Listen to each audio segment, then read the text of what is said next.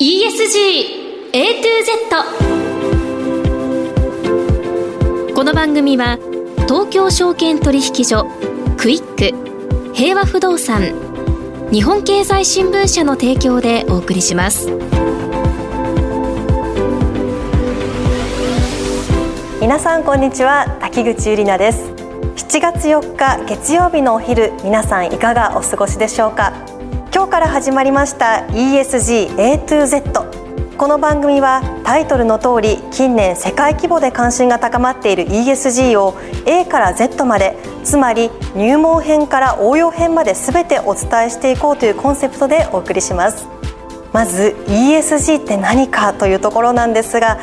番組を聞きの皆さんはおそらくご存知ではないかなと思いますが第1回目の放送ですので念のためにお伝えいたします。まず E は Environment 環境。S は Social 社会。そして G は Governance 企業統治。この3つの頭文字を取った略語で企業が持続的な成長を目指すために必要とされている課題です。この番組では ESG に積極的な企業への取材や有識者へのインタビューなどを通してラジオをお聞きの皆さんの投資に少しでもお役に立てるよう最新情報をお届けしていきます。私自身も企業の ESG への取り組みが今後どのくらい金融業界に影響を与えていくのかというところですね今一つ捉えきれていないところもあります。この番組を通してしっかり勉強していければと思っております。それでは本日のメニューの紹介です。この番組は大きく分けてコーナーは2つです。1つ目のコーナーは ESG 投資のツボ。毎週週替わりで ESG 投資に関する情報をさまざまな角度からお届けします。今日はマーケット情報を発信するクイックリサーチ本部 ESG 研究所長渡辺明さんに ESG にまつわるキーワードを紹介していただきます。第1回目の今日は ESG の E 環境にまつわるキーワードです。そして2つ目のコーナーはピックアップ ESG ここではもっと具体的に ESG 投資のヒントとなるような話を聞き出していきます。第1回目の今日は三井住友 DS アセットマネジメント責任投資オフィサーの坂口純一さんがゲストです。ESG 投資は本当に高いリターンを得られるのかどうか。ラジオの前の皆さんが一番気になるお話伺っていきたいと思います。それでは皆さん12時30分までの短いお時間ではございますが最後までお付き合いください。人生100年時代と言われる中資産形成に関する議論や SDGs、ESG 投資の意識の高まりなど金融リテラシーへの社会的な関心がかつてないほど高まっています。東京証券取引所大阪取引所では金融経済教育の新ブランド JPX マネブラボを新設。幅広い世代に総合的な金融経済教育を展開しています。詳細は JPX マネブラボで検索。銘柄選別ってどうやったらいい？来週の相場のポイントは？株式投資に役立つ情報ツールならクイックマネーワールド。マーケットのプロが予想したデータで銘柄探しもできる。プロがチェックする情報も見られる。オンラインセミナーも毎月開催中。マネーはで検索して会員登録しよう。ESG 投資のツボ。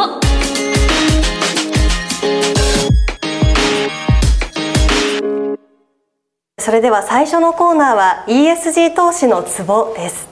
毎週週替わりで ESG 投資に関する情報をさまざまな角度からお届けしていきます。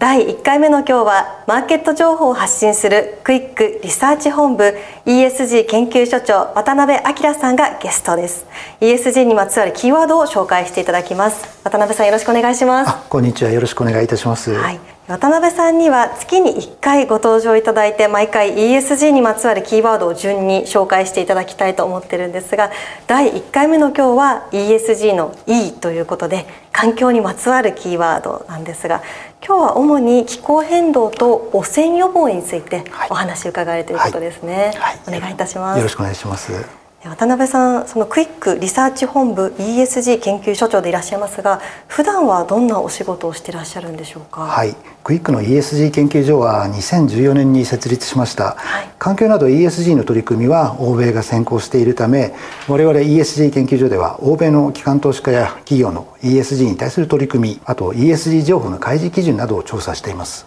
またそこで得た知見をもとにですね日本の投資家や企業に対してさまざまな情報を発信したりですね助言したりするサービスを提供しています、はい、ご存知の通り日本でも ESG への関心が年々高まっています。ESG に取り組む企業から助言を求める声が増えているため、えー、社内外の関係者の皆さんと協力し対応できる体制を構築していくことが主な仕事です。また ESG 研究所で調査した内容を対外発信するためにですね最近は日経ベリタスでサステナブル投資最前線というコーナーを設けていただき定期的に寄稿することも始めました。またクイック自身もですね ESG の要素を経営に取り入れ始めています、はい、会社のサステナブル経営をですね、えー、推進するいろんな施策の立案や検討といったことも私の役割になっております、はい、どうして今企業が ESG に取り組む機運が高まっているんでしょうか、はい、持続可能な社会を実現するために、えー、気候変動などの ESG 課題は世界的に取り組み、えー、解決しなければならない社会課題でございます、はい。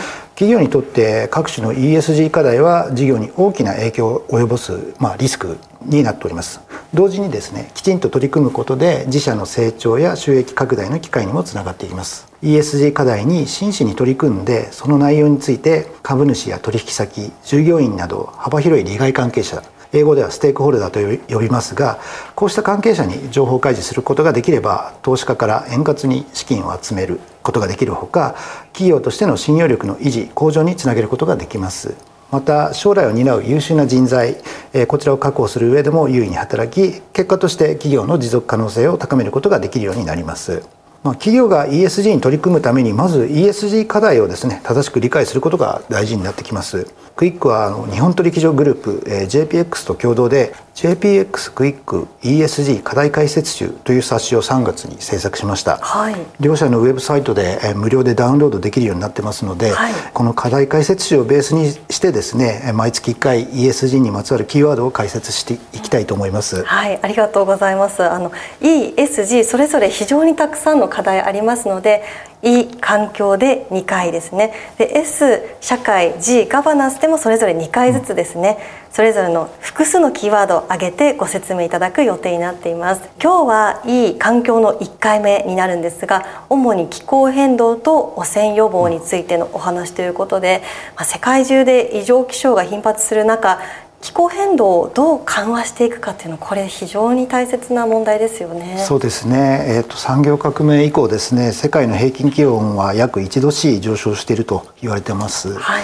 エネルギーを利用するのに化石燃料を燃焼させたため、二酸化炭素をはじめとする人為的な温室効果ガスこれが増加し温暖化の要因となっています。こちらがですね異常気象を引き起こし世界の経済や社会環境に大きな影響を及ぼしています気候変動にはですね世界で対処していく必要があります。2015年にパリ協定が採択され、はい、翌16年に発効しました。パリ協定以前はですね先進国のみが温室効果ガスの排出のですね削減目標を定めていました。パリ協定では開発途上国を含めて全ての国が自国の目標を決定しそれに取り組むことが規定されています、はい、日本ではですね2018年に気候変動適用法が施行されました。えー、2020年10月ですね当時の菅義偉首相が2050年までに温室効果ガスの排出を全体としてゼロにするカーボンニュートラル、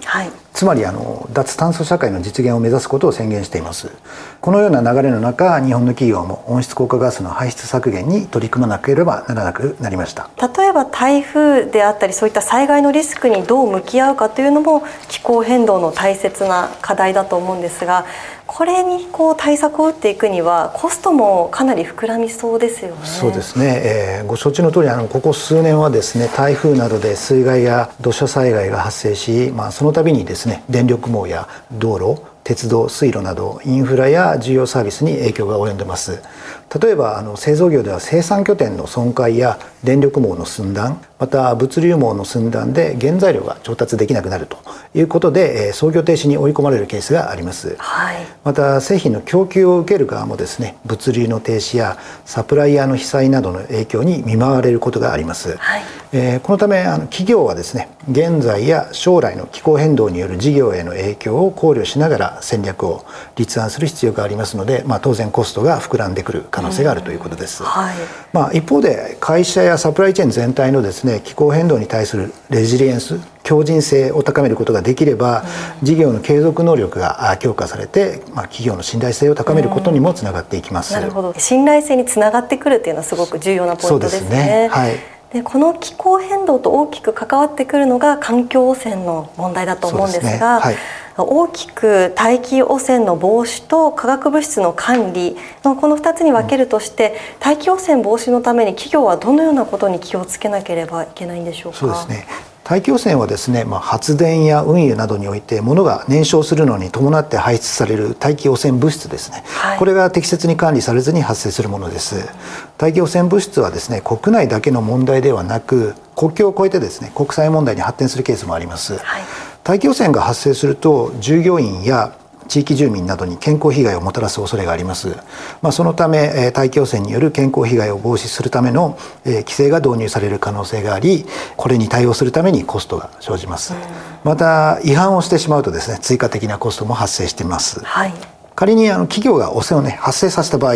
え損害賠償や汚染除去の費用などの負担が生じることがあります、はい、さらには汚染物質の不適切な管理えー、汚染発生で企業イメージを損なう可能性が高まってきます。まあ、大気汚染というとですね工場の煙突をイメージしがちなんですけど、えー、自動車や船舶と航空機こういったですね、えーと、移動発生源もありますので、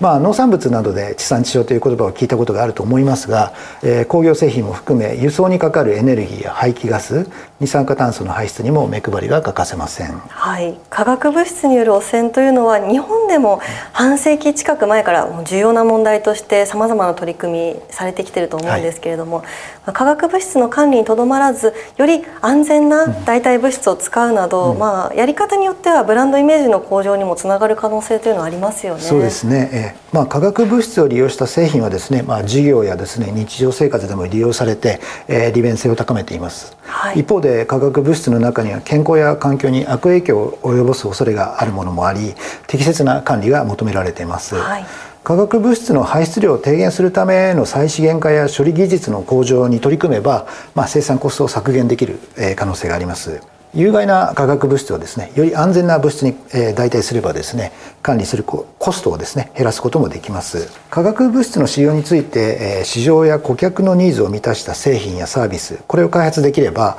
え市場の拡大や新規顧客の開拓にもつなげられます、はい、またですね企業のブランドやイメージを向上できる可能性もあるということです。はい。わかりました、はい、今日は ESG のうち E の環境主に気候変動と汚染予防についてお話伺いました。今年は株主総会の場でも気候変動対策を適切に行っているのかどうかというところ、例年にも増して問われてきてますよね、まあ、企業にとって待ったなしの課題になっているかと思いますが。そうですね。日本の電力会社である電源開発 J パワーに対してですね欧州最大の資産運用会社や、え世界最大級のヘッジファンドなどがですね共同で温暖化対策の強化を求めて定款を一部変更する株主提案をしました、うんはい、一方取締役会はですね定款はま会社の基本的事項を定めるものであり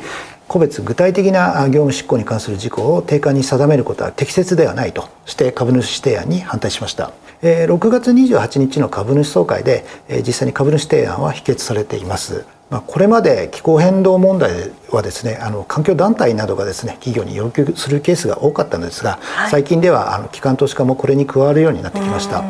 気候変動変動問題に対処し株主をはじめ多くのステークホルダーにきちんとした情報開示をしていくことが企業に求められています。はいわかりました。さあここまでクイックリサーチ本部 ESG 研究所長渡辺明さんにお話を伺いました。渡辺さんありがとうございました。ありがとうございました。7月平和不動産は創立75周年を迎えました。証券取引所ビルのオーナー企業として生まれた平和不動産現在はサステナブルなまちづくりに貢献する。金融を支えるまちづくりに貢献するなどまちづくりに貢献する会社として挑戦飛躍していきます。東証プライム市場上場証券コード 8803ESG を重視し多様性と可能性の平和不動産にご注目ください。毎週金曜夜更新。和島秀樹のウィークエンドストック私和島がファンダメンタルズで注目銘柄分析。福永博之がテクニカルでマーケットを徹底検証。さらに注目イベントの解説や皆様からの個別銘柄リクエストにもお答えします。1週間のマーケットトピックが丸分かりで月額税別476円。詳しくはウィークエンドストックの番組ホームページをご覧ください。当たったら褒めてね。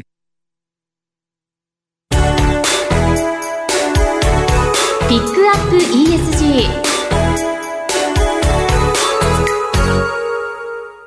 さてここからはピックアップ ESG のコーナー。ラジオの前の皆さんの ESG 投資のヒントとなるようなお話を聞き出していきます。第1回目の今日は三井住友 DS アセットマネジメント責任投資オフィサーの坂口純一さんにお話を伺っていきます。坂口さんよろしくお願いします。こんにちは。よろしくお願いいたします、はい、今回第1回目の収録なんですがお越しいただいてありがとうございます、はい、さあでは早速お話伺っていきたいと思いますが三井住友 DS アセットマネジメントさんのようなこの資産運用会社の仕事なんですけれども、まあ、顧客投資家の方から預かったお金を運用してリターンを返すということなんですけれども最近はその投資家の側に単にリターンを求めるというだけではなくてですね気候変動や人権問題にきちんと対処している企業に投資したいという意識が芽生えているというふうに聞くんですけれどもこういったこの投資側の投資家側の変化というのはいつ頃から起きてるんでしょうか、はいえーと、2020年のコロナ禍以降この、まあ、そういった流れが大きくなりあの強くなっているというふうに思います。はい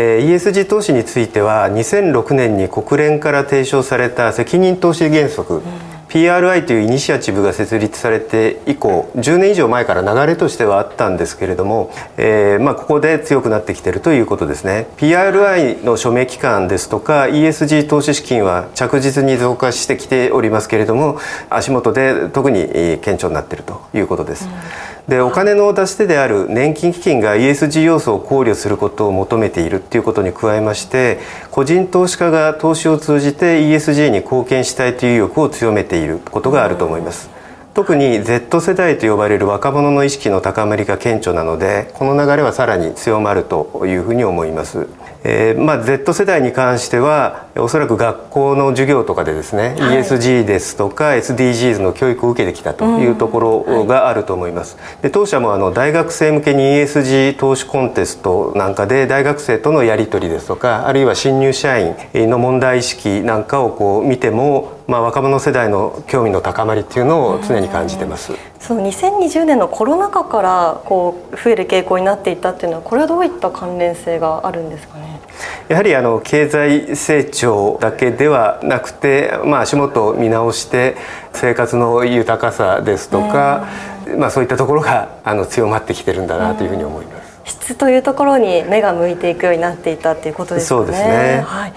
そして一方なんですがこの投資家側だけでなくて企業側もこの世界で標準になりつつある E 環境 S 社会 G ガバナンスをより見える化して投資家にアピールする姿勢というのがこう連動してね高まっているようなんですけれども業種によって表し方にもさまざまな工夫あるようなんですが企業側のこうした意識の変化というのはこれはいつ頃から強まってきたんでしょうか、はい。えー、2015年が一つの転機だったというふうに思います、はい、えー、一つ目として2015年に日本でですけれども、えー、コーポレートガバナンスコードが掲げられました、はい、えー、これが企業側の取り組みを促した側面があると思います。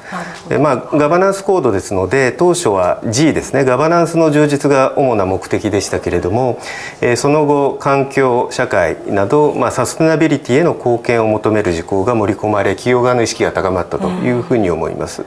はい、で2つ目ですけれどもやはり2015年に合意されたパリ協定はい、これを境に環境に対する問題意識が世界的に高まって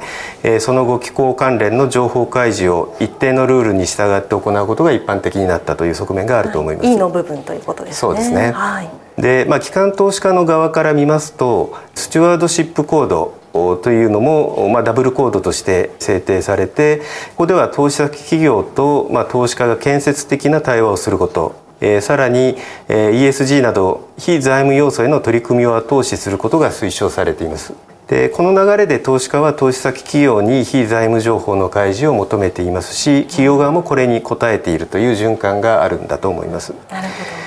で財務情報と非財務情報を合わせて開示する媒体で統合報告書がありますけれども、はい、統合報告書の発行状況っていうのが情報開示の状況を測る目安になりうると思いますが、まあ、ここ3年でその発行数というのが倍増してます。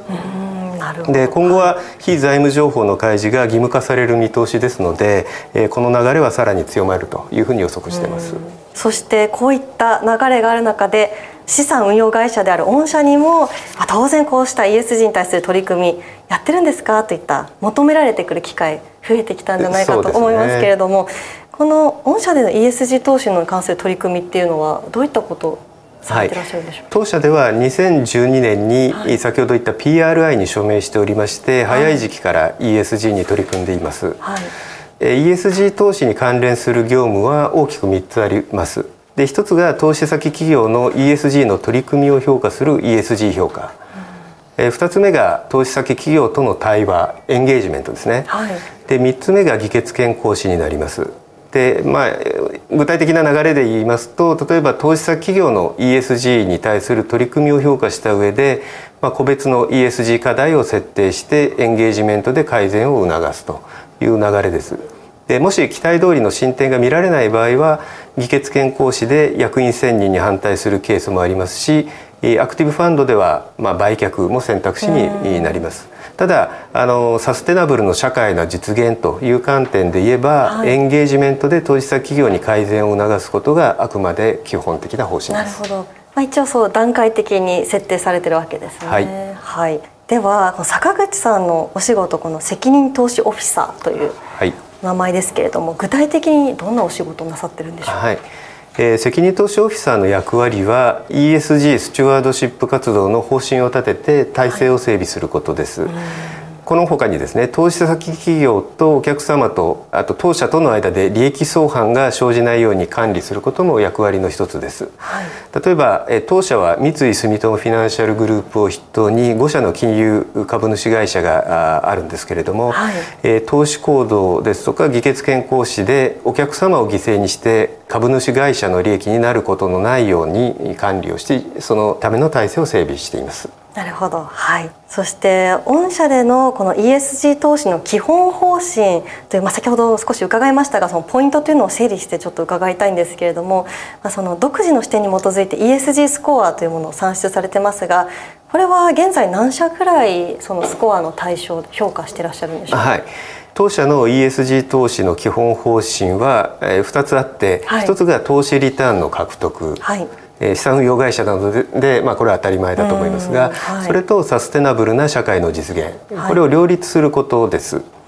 で ESG スコアに関して言いますと、えー、評価対象企業は日本企業ですと約800社。で海外企業だと、まあ、これ簡易バージョンなんですけれども約1300社。あと内外のリート不動産投資信託ですけれども、はい、まあ、こういったものも含めると合計で2200社近くの企業に ESG スコアをつけております、はい、投資リターンの獲得とサステナブルな社会の実現というこの2つの軸がそうですね。あるということなんですね。まあ、最近ですね、まあ、そのグリーンウォッシュとかっていう言葉ありますけれども ESG を装うようなスキームというのも問題として取り上げられること多くなってきましたがこういった企業を見極めるコツというのは具体的にこうどういった対策していらっしゃるであったりとか考え方何かありましたら教えてください。投資先企業の ESG 対応が形式的表層的でないかっていうことを見極めることが重要だと思います、はい。えー、具体的にはまあ経営方針にきちんと ESG 戦略が組み込まれているか。で特に経営者が ESG 活動に明確にコミットしているかはい、でこういったことをまあ統合報告書などを読み込んだ上で実際のエンゲージメントで確かめることが大事だというふうに考えてます。その一昔前はですね環境関連のテーマであったり社会的責任投資関連のテーマというのはそれほど高いリターンを得られないというイメージありましたが先ほどもそのえー、スコアの算出の時の軸というところで倒しリターンとしてどれくらいなものかというところの算出というの重要だというふうにお話ありましたけれども実際どうなんでしょうこの ESG 投資本当に高いリターンを得ることっていうのはできるんでしょうか、はい、長期的にはあのそういうそこを目指して、はい、えー、運用しているというところです。ただ、まあ、ESG 投資が長期リターンにプラスに働くという実証研究は確かに増えてますけれども、はい、まあ、確証が得られているわけではないと思います。少なくとも1年程度の短期間では、まあ、リターンがマイナスになったり一般的なインデックスファンドを下回ることは十分にありえます。はい、えー、実際足元ではロシアのウクライナ侵攻を経てまあ、ESG 的には敬遠されがちな化石燃料に関連するセクターの株価が好調な一方で、えまあ、あの ESG に優れていると言われていたテクノロジーセクターこれはかなりバリエーション高いところまで買われていたという側面はありますけれども、はい、まあ、こちらが急落するなど総じて ESG ファンドのパフォーマンスは冴えない状況にあります。はい、ですがまあこれは循環的な株価変動で避けられないと思います。ただ5年10年の長期投資を考えた場合 ESG に優れた企業は例えば不祥事をはじめとするリスクにさらされる可能性が低いと思いますし企業業績に関しても下方硬直性を備えているケースが多いというふうに思います、えー、さらにまあ ESG 課題を解決するような商品ですとかサービスが収益化する可能性を市場に先駆けて見つけることができればこれが長期リターンに結びつくということだと思います。当社では ESG 要素の考慮を長期リターンに結びつけることができるようなリサーチ投資判断を目指しています。まあ、逆に言うと継続的な企業価値向上を目指して中長期的なリターンを追求する場合には ESG 要素は外すことができないというふうに考えてます。なるほど。長期的に見れば、まあ、レジリエンスが高いのはやはり ESG 投資じゃないかと、はい、そうですね。ことですかね。はい、はい、ありがとうございます。さあでは実際にこうどういった企業や業界が ESG への取り組みに積極的なのか坂口さんには来週も引き続きお話を伺っていきたいと思いますのでよろしくお願いいたします、はい、よろしくお願いいたします。ここまで三井住友 DS アセットマネジメント責任投資オフィサーの坂口純一さんでした。ありがとうございました。ありがとうございました。日経電子版はビジネスで使うだからこそ興味があるニュースだけに閉じたくない世界や社会を広く見渡したい検索で見つからない情報に出会いたい。そして効率的に読みたい。日経電子版はビジネスパーソンが選ぶ成長につながるニュースメディアナンバーワン。ただいま初回無料体験実施中。数字やファクトで語ると相手の納得度も全然違う。取引先との会話も会議での発言も変わってくる。会話の引き出しも増える。日経電子版はビジネスパーソンが選ぶ成長につながるニュースメディアナンバーワン。ただいま初回無料体験実施中。ESG A to Z この番組は東京証券取引所クイック平和不動産日本経済新聞社の提供でお送りしました。投資に関する最終決定はご自身の判断でなさいますようお願いします。ESG A to Z 第1回目の放送いかがでしたでしょうか？前半はクイックリサーチ本部 ESG 研究所長渡辺明さんに ESG の E エンバイアメント環境にまつわるキーワードを教えていただきました。そして後半は三井住友 DS アセットマネジメント責任投資オフィサーの坂口純一さんに投資家や企業の間に ESG 投資がどれくらい浸透しているのかお話を伺いました。坂口さんには来週もご登場いただきまして ESG への取り組みに積極的な企業を具体的に伺っていきます。第1回目の放送でしたが皆さんの投資の参考になりましたでしょうか？これからもラジオの前の皆さんの投資のヒントとなるような ESG に関する最新情報をお伝えしていきます。7月に入りこれからますます暑くなっていきますが皆さんどうぞお体にお気をつけてお過ごしください。それでは皆さんまた次回お会いしましょう。